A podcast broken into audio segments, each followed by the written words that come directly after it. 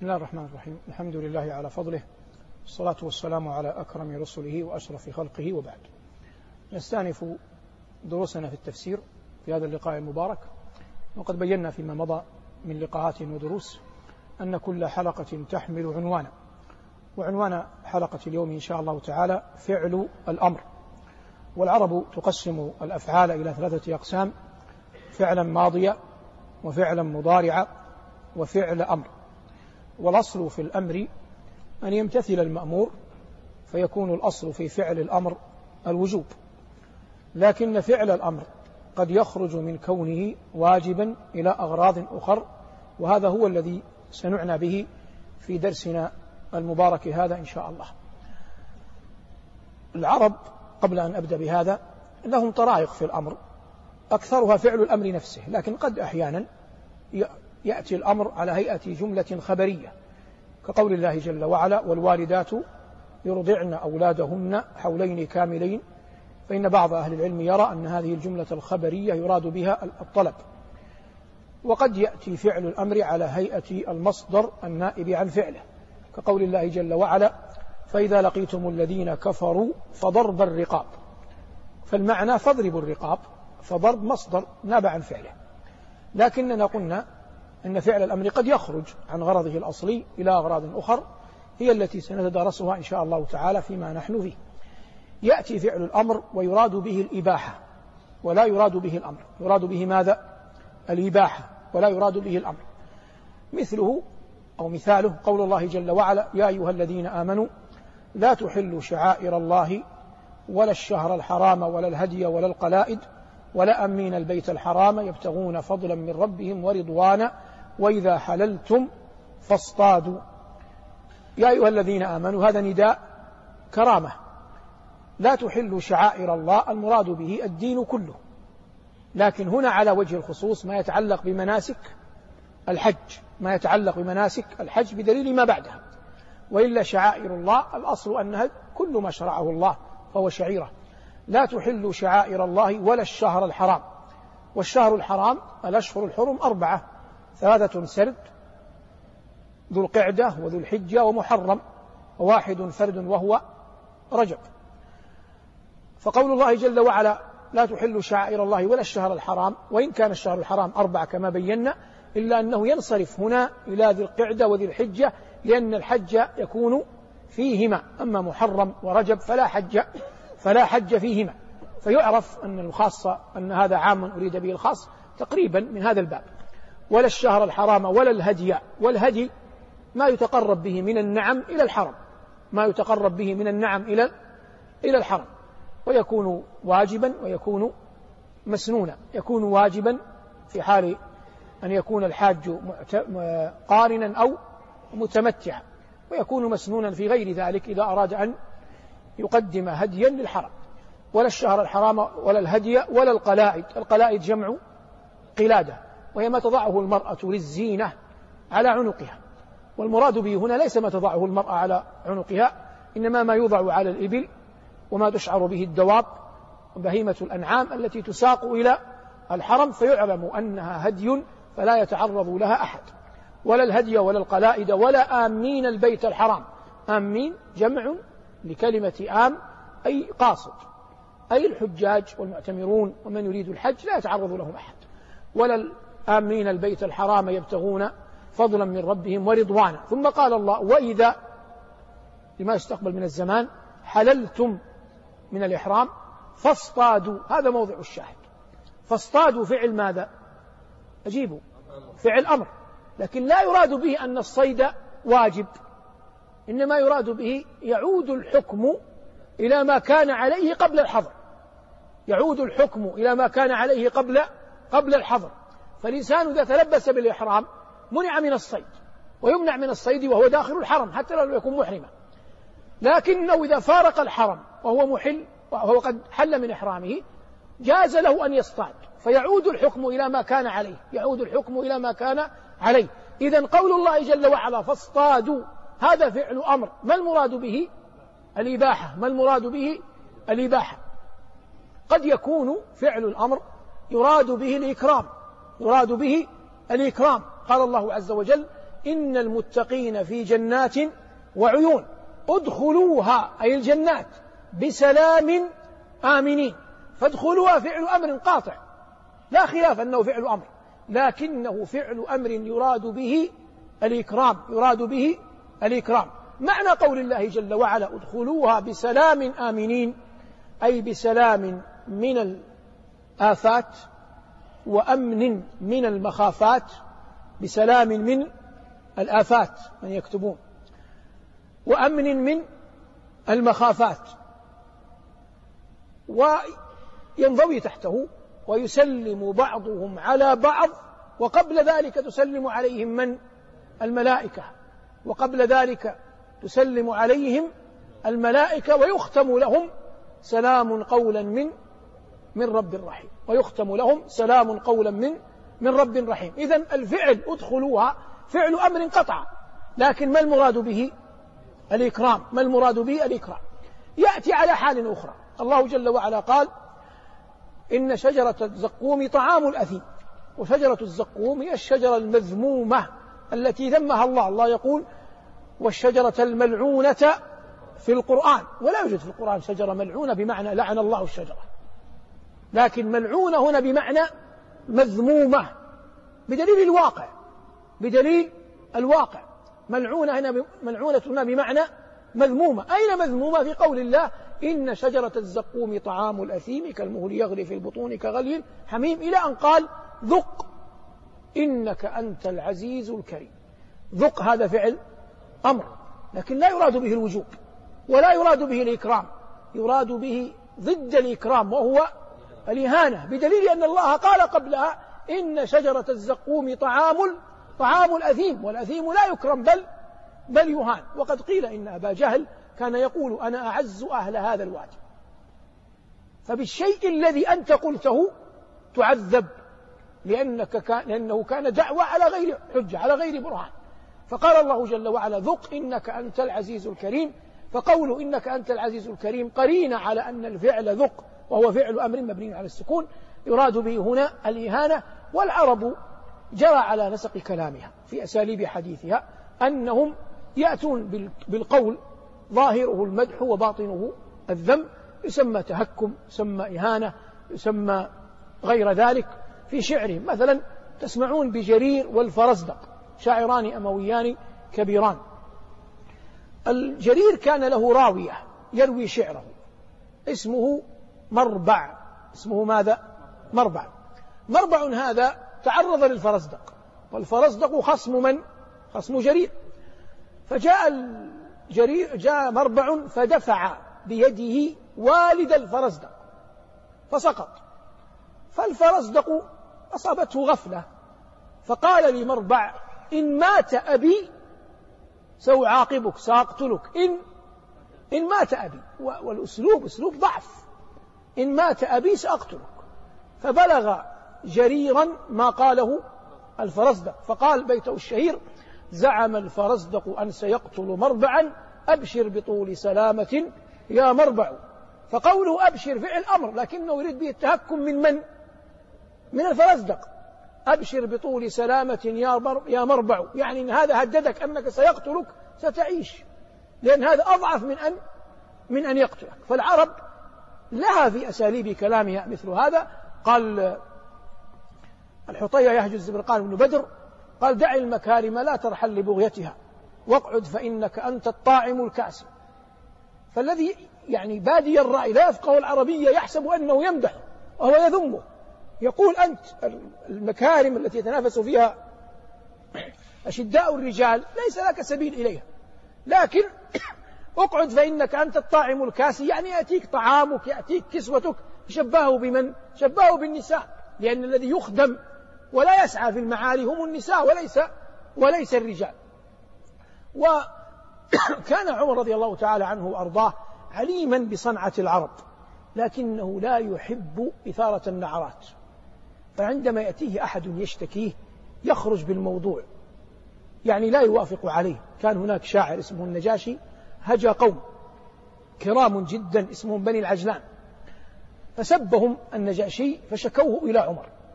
فقالوا يا أمير المؤمنين إنه يقول وما سمي العجلان إلا لقولهم خذ القعب واحلب أيها العبد واعجلي.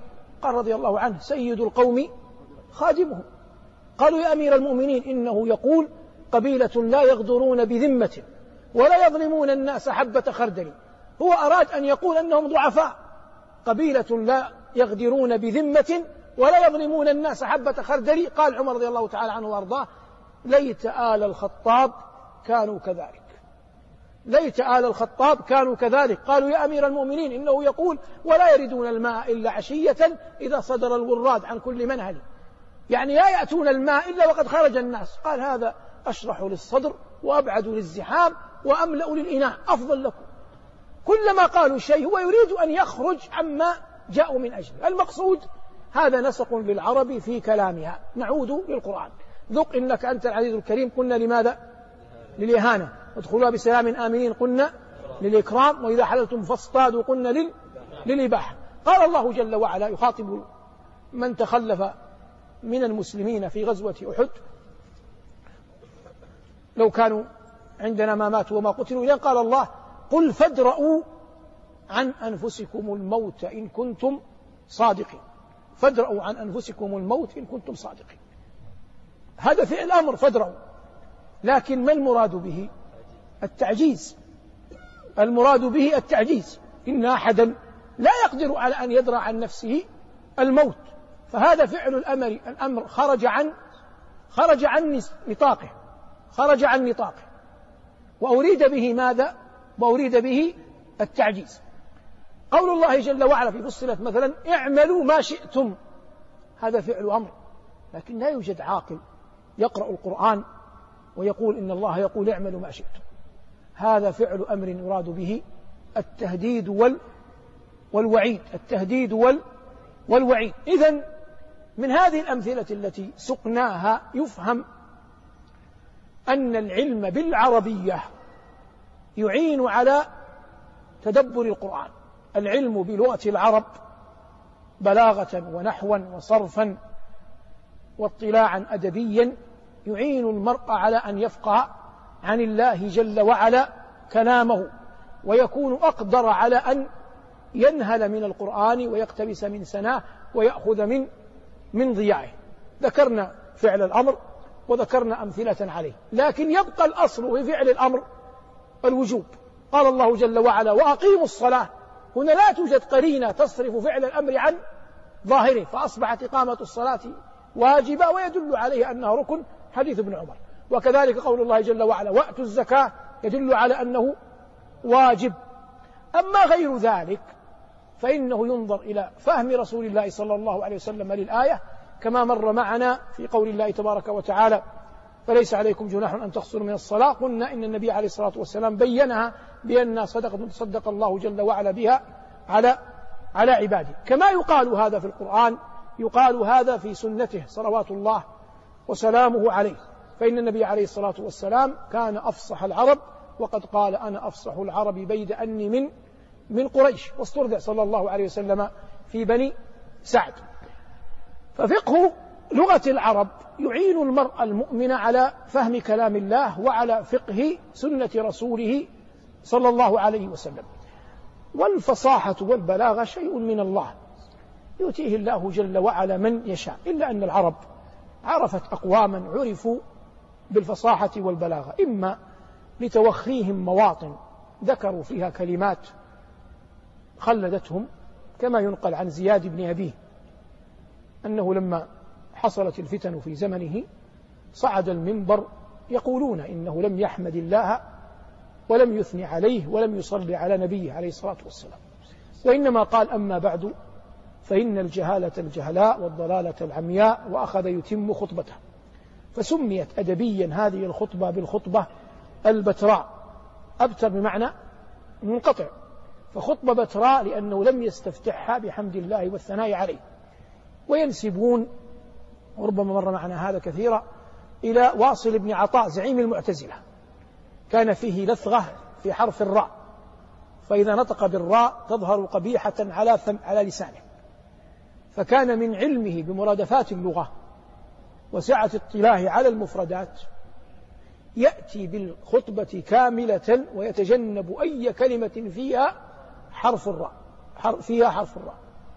ولا يدري من يسمعه أنه لم يقل كلمة ليس فيها حرف الراء حتى لا تظهر لفظته في خطبته. قال الحمد لله القديم بلا ابتداء الباقي بلا انتهاء في خطبة طويلة. تقرأها تتعجب.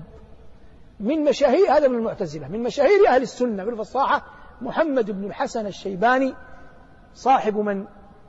صاحب أبي حنيفة. فكان يروى عن الشافعي قال إن القرآن يظهر أنه نزل على لغة من؟ محمد بن الحسن. كان محمد بن الحسن فصيحا جدا بليغا. وإذا تكلم يذهل سامعه لما أتاه الله جل وعلا من البلاغة. ومنهم عمرو بن العاص رضي الله عنه. وهو صحابي شهير. ولهذا عمر رضي الله تعالى عنه وأرضاه لم يرى البحر قط. فلما استأذنه الصحابة في أن يغزو في البحر كان عمر ورعا وقد قلنا في دروس عدة الفيصل بين زيد وعمر الورع. فكان عمر يخشى على المسلمين فأحب أن يعرف ما البحر. فقال لعمرو بن العاص صف لي البحر. فوصفه وصفا بليغا. جعل عمر يقول وهو عمر لم يرى البحر والله لا يسألني الله أنني حملت عليه مسلم.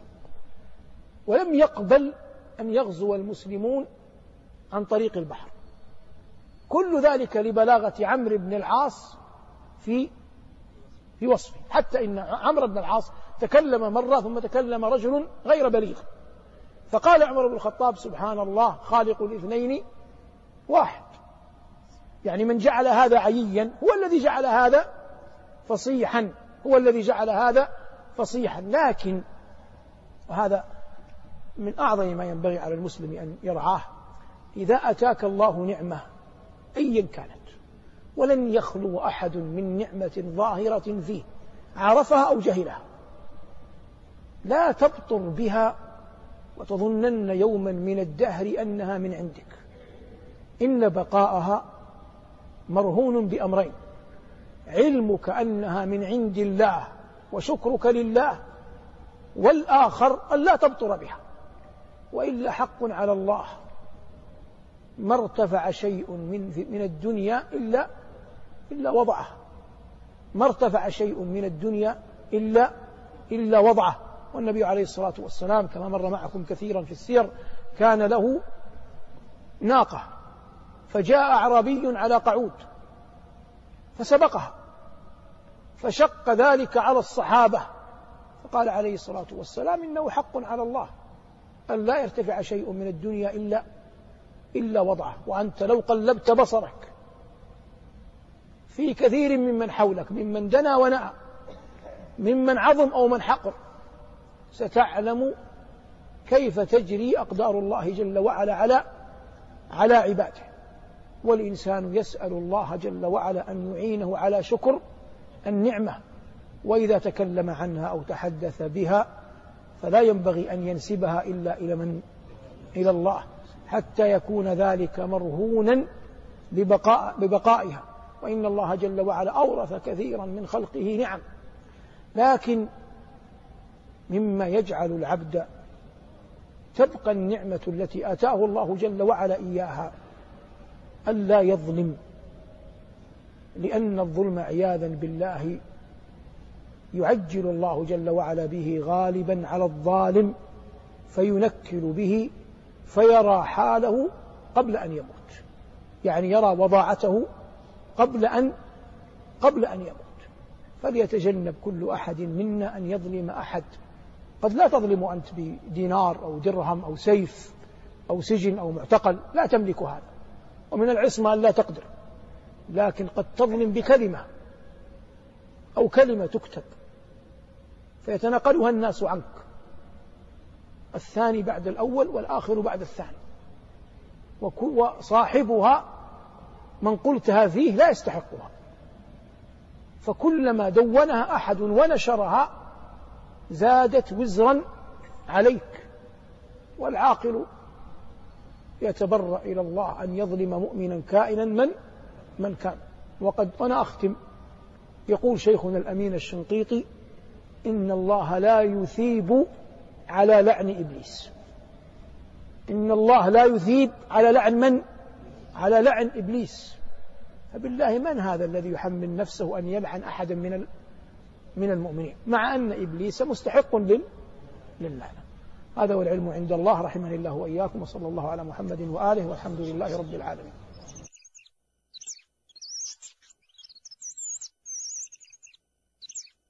الله أكبر الله أكبر الله أكبر لو أنزلنا هذا القرآن على جبل لرأيته خاشعا متصدعا من خشية الله. وتلك الأمثال نضربها للناس لعلهم يتفكرون